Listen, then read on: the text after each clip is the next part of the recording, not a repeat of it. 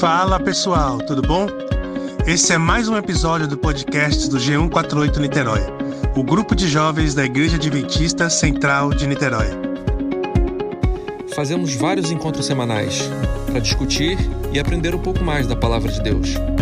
Quer saber mais sobre nós? Procure a gente no Instagram, arroba G148 Niterói ou no Facebook e vem participar ao vivo conosco.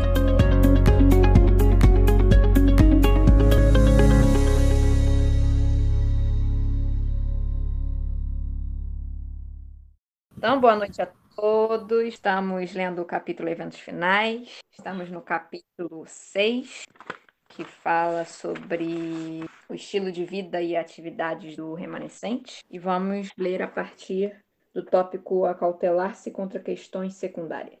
Deus não esqueceu o seu povo, escolhendo uma pessoa isolada aqui e outra ali como as únicas dignas de que lhes confia a verdade não dá uma pessoa luz contrária à estabelecida fé do corpo de crente. Em toda reforma surgiram pessoas pretendendo isso. Ninguém confia em si mesmo como se Deus lhe houvesse conferido luz especial acima de seus irmãos. Alguém aceita ideias novas e originais que não parecem discordar da verdade. Sobre isso se demora, até que lhe parece revestido de beleza e importância, pois Satanás tem poder para lhe dar essa falsa aparência. Por fim, torna-se o seu tema todo absorvente, o único e grande ponto em volta do qual tudo gira, e a verdade é afastada do coração. Advirto-lhes que se protejam contra esses movimentos desviados, cuja tendência é distrair a mente da verdade. O erro jamais é inofensivo, nunca ele santifica, mas sempre traz confusão e dissensão. Eu acho interessante esse tópico que fala justamente sobre a gente ter cuidado com pessoas que às vezes surgem com umas novas doutrinas ou então uma luz sobre uma doutrina que já existe e começa a falar muito sobre isso e quando você vê toda a atenção dela é só nisso e ela acaba contaminando outras pessoas também. E às vezes surgem da onde a gente menos espera, né? Sim. É, além de, de surgir da onde a gente menos, é, menos espera, como a gente viu algum, alguns capítulos atrás, pode vir de um amigo, né? Pode, pode vir de um amigo, pode vir de alguém próximo. E aí é por isso que a gente tem que estar tá tão sólido. É, mas uma coisa super interessante que Ellen White destaca aqui é, é um dos princípios básicos para a gente ter em mente, ter no coração de análise. É de que Deus não vai falar algo contrário ao que já foi estabelecido. E fora que Deus não vai salpicar verdades espalhadas, aleatórias. Então, as coisas são muito concretas, organizadas. É, só que para a gente ter, é, vamos dizer assim, um olhar crítico em cima do que está sendo dito, a gente tem que saber o conceito é, verdadeiro básico. Então, por isso que a gente também está aqui no SPG para aprender mais. Enfatizar a unidade, não as diferenças. Existem mil tentações disfarçadas, preparadas para os que têm a luz da verdade, e a única segurança para qualquer de nós está em não recebermos nenhuma nova doutrina, nenhuma interpretação nova das Escrituras, antes de submetê-la à consideração dos irmãos de experiência. Isso tem de ser apresentado a eles com espírito humilde e pronto para aprender, fazendo fervorosa oração.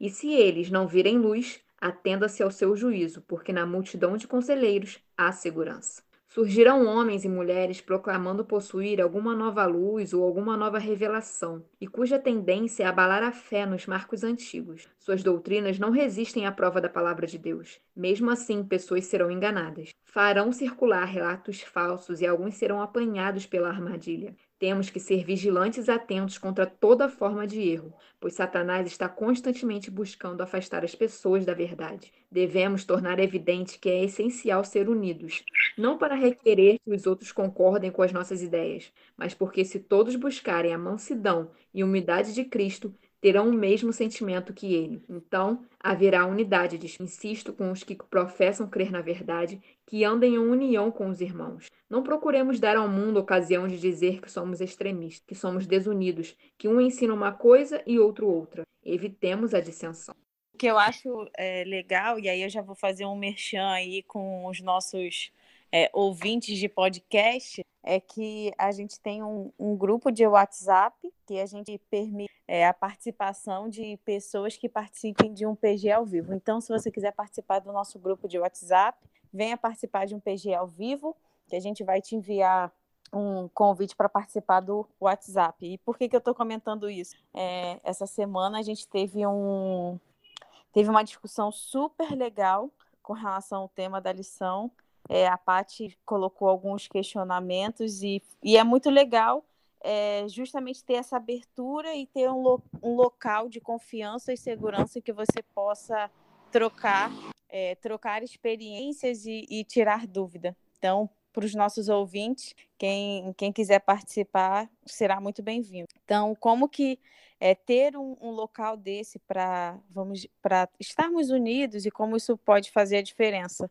É, Pati, quanta coisa é, você ouviu de, dos questionamentos que você fez essa semana? É, com, co, é, comenta aqui para gente como que foi é, importante para você ter o feedback, o feedback que você teve lá do grupo? Então, tenho algumas dúvidas, né, em algumas coisas assim. E quando a gente lê a palavra, não entende alguma coisa e pega um outro contexto ainda assim não entende, temos que procurar pessoas, né? Pelo menos é o que eu acho. E aí eu coloco sempre no grupo, porque eu, me, eu sinto que as pessoas ali são pessoas que estudam a palavra, por isso que estão frequentando o pequeno grupo. Então eles têm um conhecimento maior, que eu acho. Então, para mim, é o melhor lugar para conseguir é, entender melhor e conseguir aprender mais. E aí foi muito bom, porque cada pessoa falou um pouco, até a Carol a Carol Prada falou uma coisa que eu não tinha entendido muito bem, aí depois que eu li todos os outros comentários, eu consegui entender melhor o que ela quis dizer. Então é bem legal. Eu cresço muito com isso. E não fique insegura do que você fez e faz. É, a própria Ellen White aconselha isso. Então, é, vá a pessoas um pouco mais experientes, submete as suas, suas perguntas e, e, o que eu acho interessante é, é, é a, é, como eu posso dizer, como ela dá o conselho de forma completa, porque ela não fala simplesmente vá, ouve tudo, é, ou, é, vá lá, ouça tudo, pergunte e, e, e fim de papo. Não, ela complementa o conselho. Olha, mas atentar ao seu juízo. Você também tem um senso crítico para avaliar o que eles estão dizendo, é, porque na multidão há conselhos de segurança. Então, é, com certeza existem conselhos seguros, mas cada um é, vai falar um pouco e pode ter alguma coisa ali que não seja o mais correto. Então, é bom é, o ouvinte, né, o ouvinte, a pessoa que está ali debatendo as ideias, ter também um pouco de senso crítico e confiar também é, no seu julgamento. Então, é bem, bem legal. Como enfrentar os críticos? Aqueles que se têm apartado da fé virão a nossas congregações para distrair nossa atenção da obra que Deus deseja que se faça. Não devemos permitir desviar os ouvidos da verdade para as fábulas. Não nos detenhamos para procurar converter aquele que está proferindo palavras de reprovação contra nossa obra, mas deixemos que se mostre que somos inspirados pelo Espírito de Jesus e anjos de Deus nos porão nos lábios palavras para tocar o coração de nossos oponentes. Se essas pessoas persistirem em sua, em sua atitude, aqueles na congregação que são dotados de um espírito sensato compreenderão qual é a norma mais elevada. Falemos de modo a demonstrar que Jesus Cristo está falando por nosso intermédio. O legal aqui é que fala que a gente não tem que ficar procurando converter as pessoas, né? Assim, claro que a gente tem que buscar instruir elas e mostrar a verdade, mas não ficar tentando convencer de uma coisa que ela tá firme que é aquilo e ela não quer nem ouvir a opinião, ela simplesmente quer reafirmar e quer achar pessoas que com aquilo que ela tá dizendo. Então, às vezes a gente tem que deixar ela um tempo de lado até para não ficar fazer com que ela chame mais atenção, que às vezes é isso que a pessoa quer. E se ela realmente estiver ali persistindo naquilo, mas totalmente, vamos dizer, sem intenção de ser prejudicial, uma hora o Espírito Santo vai falar com ela e ela vai, vai entender que ela, o que ela está falando é errado. Eu achei, eu achei aqui um, um, ponto legal que ela coloca assim: ó, não vos detenhais para procurar converter aquele que está proferindo aquelas palavras de provação contra a vossa obra, mas deixai que se paten, patenteie que sois inspirados pelo Espírito Santo. É, às vezes acontecem alguns conflitos é, dentro da igreja porque um critica o que o outro faz e às vezes não percebe, é, não percebe que a ideia do outro é, tem influência do Espírito Santo ali. E aí é legal porque no final ela coloca assim: falai de modo a mostrar que Jesus Cristo está falando por vosso intermédio. E aí eu fico pensando, se eu estou fazendo, sei lá, vamos colocar assim, se eu estou desenvolvendo um projeto novo na igreja, e aí algumas pessoas criticam, é, eu tenho que saber me posicionar para mostrar que eu estou sendo um instrumento que Cristo está falando por meu intermédio. E aí eu fico pensando em como que é, o nosso comportamento a partir da crítica, é, a gente deve, deve ter muita maturidade em como lidar com isso, porque imagina a, o peso e a responsabilidade em pensar que eu tô, eu tô nesse momento sendo, vamos dizer assim, o, o meio pela qual Cristo está falando com a igreja. Então, que a gente tenha é, preocupação como a gente vai agir e como a gente vai falar, porque não é fácil, não é fácil mesmo. Exaltar a palavra de Deus. Se trabalharmos para criar agitação de sentimentos, teremos tudo quanto queremos e mais do que possivelmente podemos saber como manejar. Calma e claramente prega a palavra de, prega a palavra. Não faz parte de nossa obra criar excitação.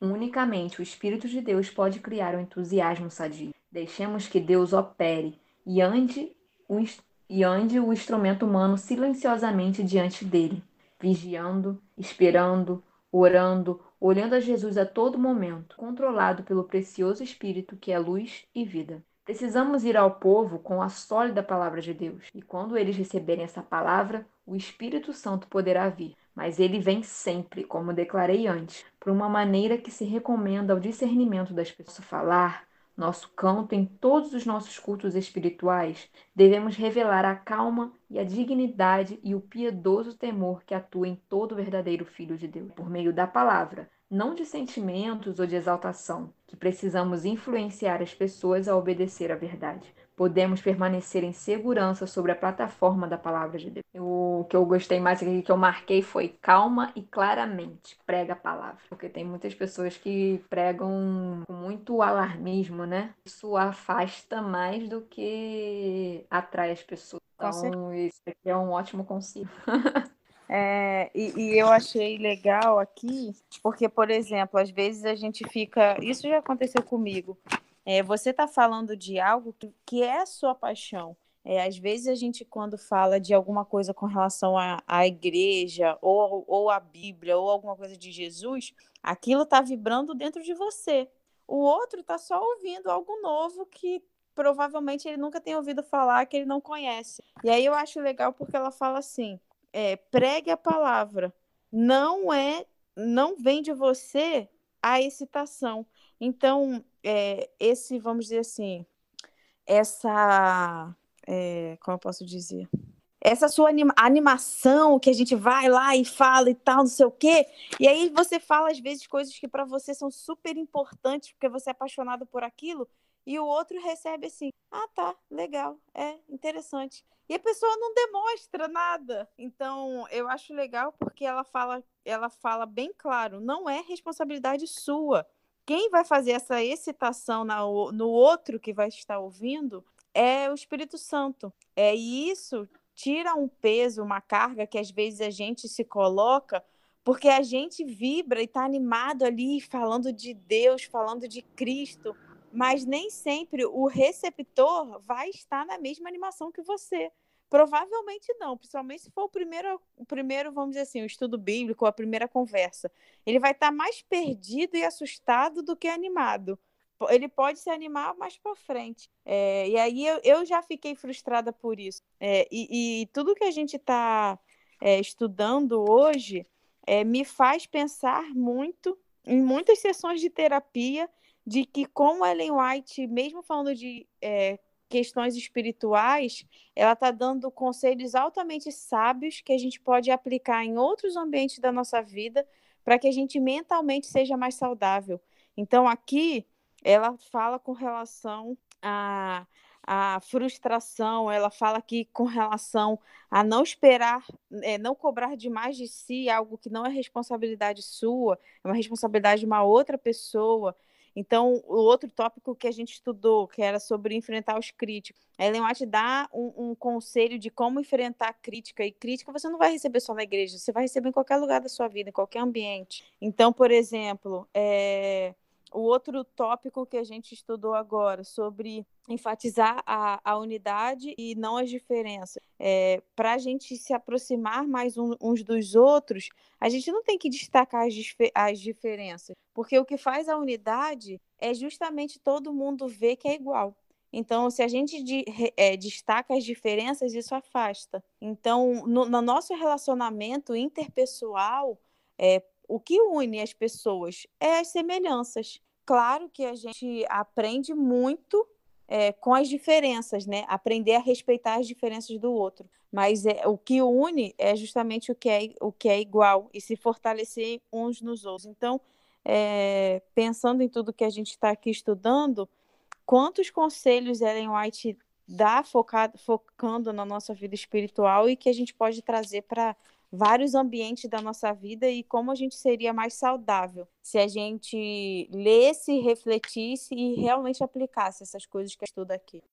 Agora o capítulo 7. É, fala sobre vida campestre, o capítulo 7. Aí tem como título Ideal Divino, subtítulo, né? Embora tudo que Deus criou fosse perfeito e belo, e nada parecesse estar faltando sobre a terra que Deus criara para tornar Adão e Eva, e Eva felizes, ele manifestou-lhes o seu grande amor, plantando um jardim especialmente para eles. Uma parte de seu tempo devia ser passada na ditosa ocupação de cultivar o jardim, e outra parte em receber as visitas dos anjos, ouvindo suas instruções e em alegre meditação. Seu trabalho não era cansativo, mas agradável e revigorante. Esse belo jardim devia ser o seu lar, sua residência especial. Quais foram as condições escolhidas pelo Pai infinito para seu filho? Uma habitação isolada nas colinas da Galileia, um lar mantido pelo trabalho honesto e respeitável, vida de simplicidade, luta diária com as dificuldades e provações, abnegação, economia e serviço paciente, feito com contentamento, a hora de estudo junto à mãe com o rolo aberto das escrituras, a serenidade da alvorada ou do crepúsculo no verdor do vale, o sagrado ministério da natureza, o estudo das, da criação e da providência, e a comunhão com Deus. Tais foram as condições e oportunidades dos primeiros anos de vida de Jesus. Só queria colocar aqui que, gente, eu viajei na imaginação nesse trecho, porque eu fiquei imaginando Adão e Eva trabalhando, ficando orgulhosos do trabalho, de que trabalho legal, que trabalho bem feito. Sabe, aquela satisfação do trabalho? Fiquei pensando nisso, num trabalho que você não ficasse estressado, esgotado, mas pelo contrário, que você ficasse feliz, assim, por realizar. E aí depois só a parte boa do trabalho. Né? É, só a parte boa do trabalho. E aí depois eu fiquei viajando também aqui, imaginando como que deve ter sido, assim, de certa forma, claro, né? Tinha seus perrengues também, porque a gente está lendo o Desejado de Todas as Nações, a gente já viu também que os irmãos de Jesus também não eram lá pessoas maravilhosas, mas assim, é como que essa infância aqui, nossa, eu já imaginei um lugar super lindo, ele lá estudando com a mãe. Tipo, eu já. Mas sabe aquela, aquela romantização? Eu vi e eu adorei ficar imaginando só que nem tudo era perfeito. É, não, não, não, não. É tudo, é, era tudo perfeito neste parágrafo. Né? Se botar o Sim. todo de tudo que a gente já estudou, tem muita água aí embaixo dessa ponte. Aqui até ainda fala algumas coisas ruins, né? Luta diária com as dificuldades e provações, é, abnegação, que aqui no caso não no sentido bom, mas também no sentido ruim. Não tinha tudo, né? Uma vida humilde, porque também provavelmente ele sofreu muitas coisas que ele de, talvez, não sei se de fome, mas muitas coisas, com certeza ele sofreu de pobreza. Sim, de uma vida apertada, né? Isso. Aí o próximo tópico. Longe das cidades. Deve-se sair das cidades o mais depressa possível e adquirir um pequeno pedaço de terra onde seja possível ter um jardim, em que os filhos vejam as flores crescerem e delas aprendam lições de felicidade e pureza. Para fora das cidades, é minha mensagem neste. Estejam certos de que o apelo é para que o nosso povo se residência a quilômetros de distância das grandes cidades. Uma olhadela a São Francisco, do modo como é hoje, falaria nossa inteligência, mostrando-nos a necessidade de sair das cidades. O Senhor recomenda que seu povo fixe residência longe das cidades, pois a hora em que não se imagina fogo e enxofre cairão do céu sobre essas cidades. A sua punição será proporcional, proporcional aos seus pecados. Quando é destruída uma cidade, nosso povo não deve considerar essa questão como algo sem importância e pensar que, surgir uma ocasião favorável, se poderá construir casas nesta mesma cidade. Que todos os que desejam compreender o significado dessas coisas leiam o capítulo 11 do Apocalipse. Leiamos cada um dos versos e aprendamos o que ainda está para ocorrer nas cidades. Leiamos também as cenas descritas no capítulo 18 do mesmo livro. Pais e mães que possuem um pedaço de terra e um lar confortável são reis e rainhas. Isso que é o legal, porque por mais que ela, vamos dizer, dê esse alerta aqui, em algum lugar que eu já li, só não sei se, se eu já li aqui no PG ou se eu já li sozinha, nesse mesmo livro que Eventos Finais, ela fala assim: é, tenha bom senso, faça tudo com calma, para não ter é, prejuízos financeiros, porque a primeira coisa que eu pensei, caraca, eu vou colocar minha casa a qualquer preço para vender rápido, para sair daqui, para procurar um lugar, né? Você, você, você lê isso aqui, você fica meio desesperado se você só lê isso aqui solto e isolado. Mas aí, em algum outro ponto, que eu não lembro agora, se é mais para frente, para onde foi, ela fala: calma, você tem que sair? Tem. Mas se planeje, faça com cautela, é, veja se é possível fazer isso com relação a trabalho. É, se, se puder, vai para cidades menores e trabalha na cidade grande. É, você vai ter esse trajeto mais longo, mas vai ter uma vida melhor. Então, assim, é, é, eu acho que ela dá um pouco desse, desse alerta para dar aquela chacoalhada e aí depois ela volta com o equilíbrio, tipo, calma, eu tô dando esse susto para ver se vocês acordam, por o, o, a galera fica meio dormindo. Mas vamos ter bom senso, vamos devagar. É porque aqui ela fala que eu, quando, acho que foi até com o pastor Mateus, que a gente, acho que foi ele que falou que tem muito mais textos falando sobre você trabalhar nas cidades do que sobre você sair das cidades. Só que aqui depois, depois é porque eu já li. Depois ela fala que a gente tem que morar longe das cidades, mas não tão longe para poder a gente vir fazer o trabalho e voltar e ficar nesse indo e vindo, entendeu? Mas assim, é isso mesmo, Paty. É, é, a questão é, é essa, assim. É, eu acho que até porque é legal, porque ela, ela dá um destaque também para gente que tem filhos. É, a, a criação de criança, num, no, em vez de você morar no apartamento, você ter um, uma casa, porque assim, você precisa. Quanto, quanto mais para o centro, menor, menor vai ser sua casa. Mais apertado Sim. vai ser, não tem jeito. Então, você ir é. para bairros mais afastados, cidades mais retiradas, você pode ter uma casa maior. E aí, porque assim, quanto mais já afastado, você com, vamos dizer assim, o seu poder de compra é maior, né? Com o mesmo Sim. valor, você consegue comprar um, terrenos maiores, é, spa, mais espaço. Então, como seria bom para as crianças, em vez de estar em apartamento, é, poder estar no quintal, brincar, mexer com a terra, ver uma flor. Então, assim, é outro, outro nível, assim.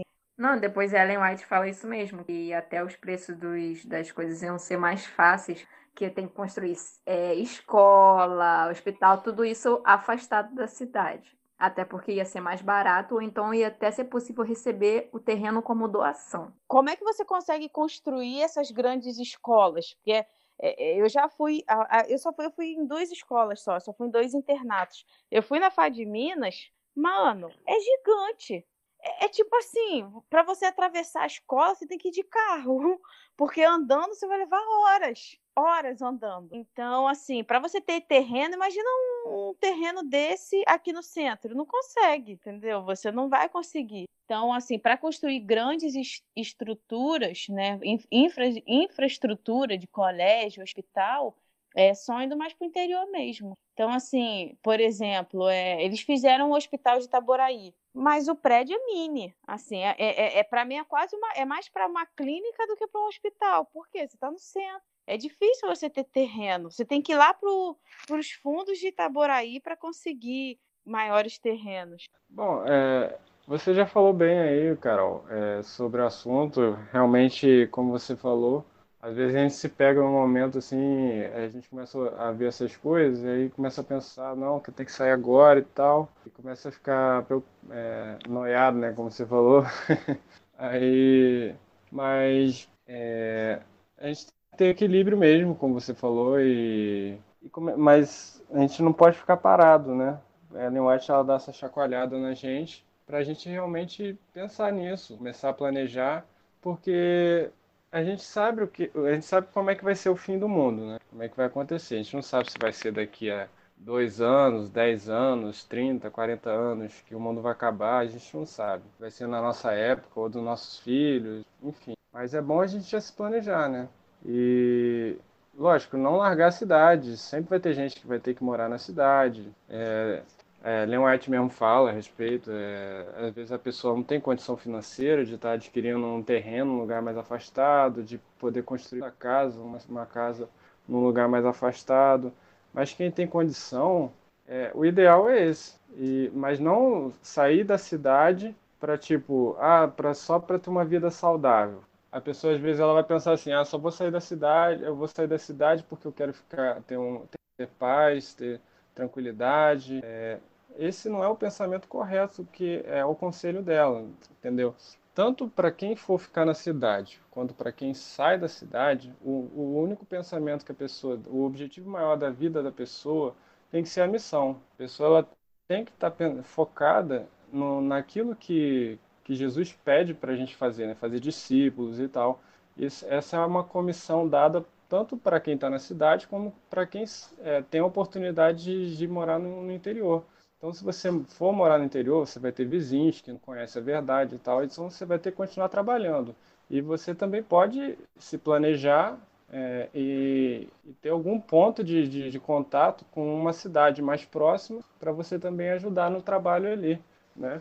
Mas o ideal seria isso porque o que a gente vê, o que a gente mais vê são igrejas bem lotadas né, nos centros urbanos e com um monte de gente que a gente, sinceramente falando, os membros só vão lá para esquentar banco, né? A gente acaba se acostumando a ir na igreja sem um objetivo claro. Então, o ideal seria esse. O ideal seria as pessoas irem para a cidade e dando oportunidades até para outras pessoas estarem entrando, é, terem mais espaço, mais conforto, mais conforto até para novas pessoas irem entrando na igreja. Mas é uma coisa que tem que ser feito com equilíbrio, né? Quem pode é, ir se planejando.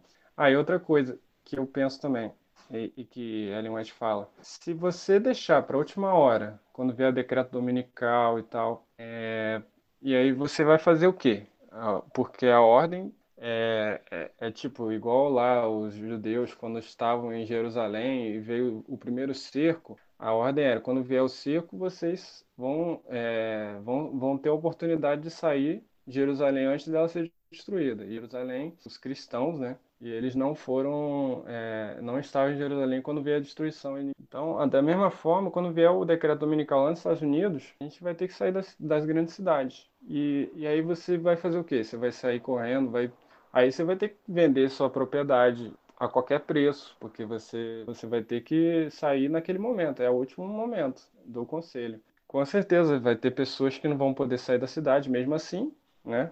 Mas vão sofrer, podem ser presas, sofrer a, a, os problemas que vão ter quem ficar na cidade. Mas pastor de igreja vai ter que ficar para é, dar apoio aos membros que continuarem na cidade e por aí vai.